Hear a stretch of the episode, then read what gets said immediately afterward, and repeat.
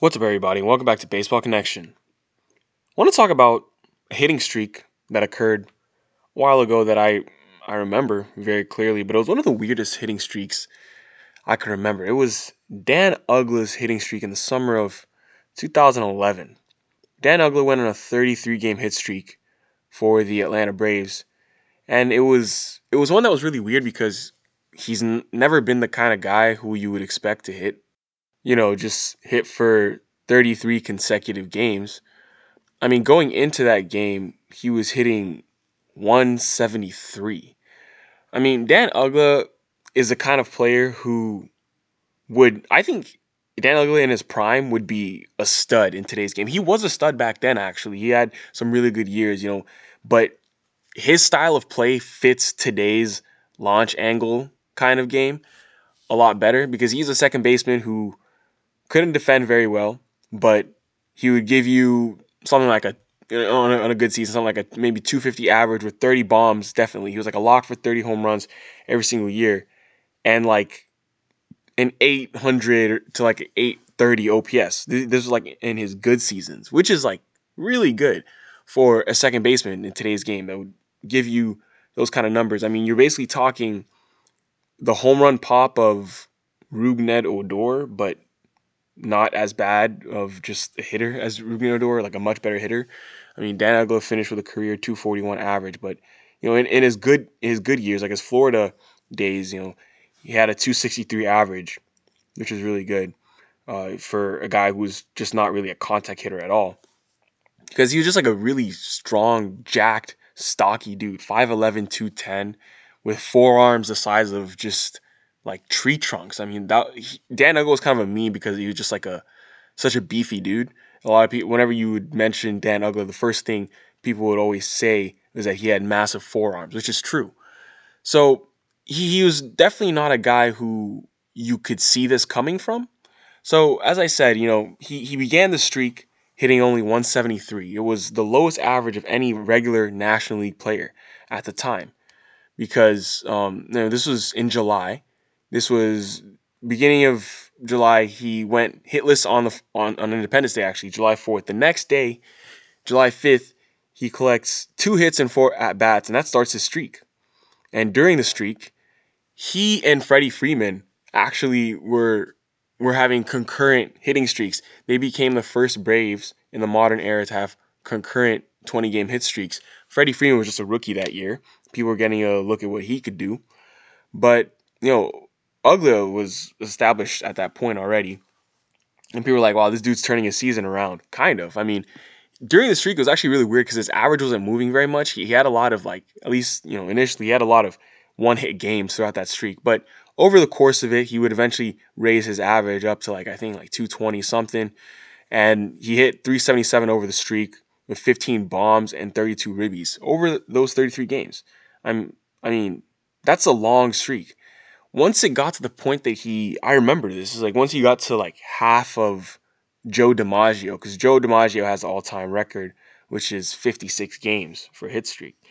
And once he got to about the halfway mark, around 28, that's when you know the media started picking up on this a lot more, and especially since it was just him, no longer Freddie Freeman. And you know, every single game they would be asking you know questions around the team, you know, you know, paying attention to the streak, how's Dan feeling? Think he can keep it up today? You know, after he would get a hit, they'd be like, oh, you're at this now, you're at this now, you're at this now. But yeah, I mean, he he just parlayed that right into basically resurrecting his summer.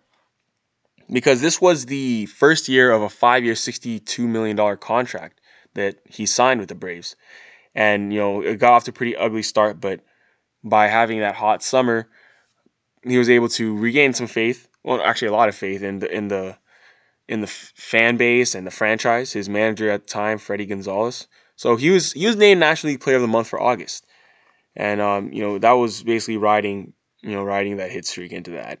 But in 2011 overall, Dan would hit a career high 36 bombs. You know that that was his fifth consecutive season of 30 or more home runs. But on defense, he led.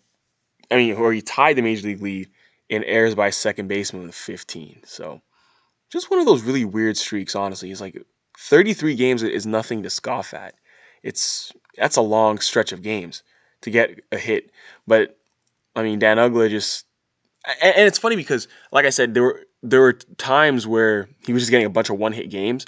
So it's not as if opponents or like opposing pitchers were afraid to pitch to Dan Uggla. Yes, they knew he had pop and he was on a hit streak, but they weren't really like you know saying like, oh, this is the one guy we can't let beat us. He was just kind of another guy in the lineup that they would you know they would p- plan to pitch to him, but they weren't really particularly scared of him during that streak. Usually, when a guy's on a hot stretch like that, you know, everyone's like, okay, what can you do to get this guy out? But no, that wasn't the case with Dan Uggla in the summer of 2011. So it was just like really weird to see, absolutely. But yeah, 377 over over that course. I mean, it was the longest in the majors that season, third longest by a second baseman ever.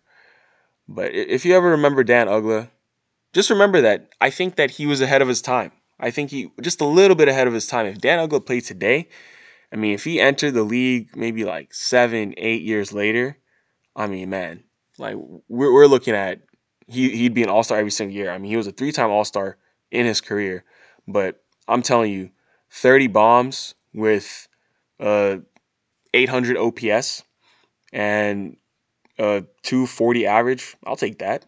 I'll take that all day. I mean, that's that's essentially what Dan Uggla was giving you in his heyday. It's just that you know at the time people were like, "What is this guy? He's all bat, so we'll put him at second base." But even at second base, he can't defend.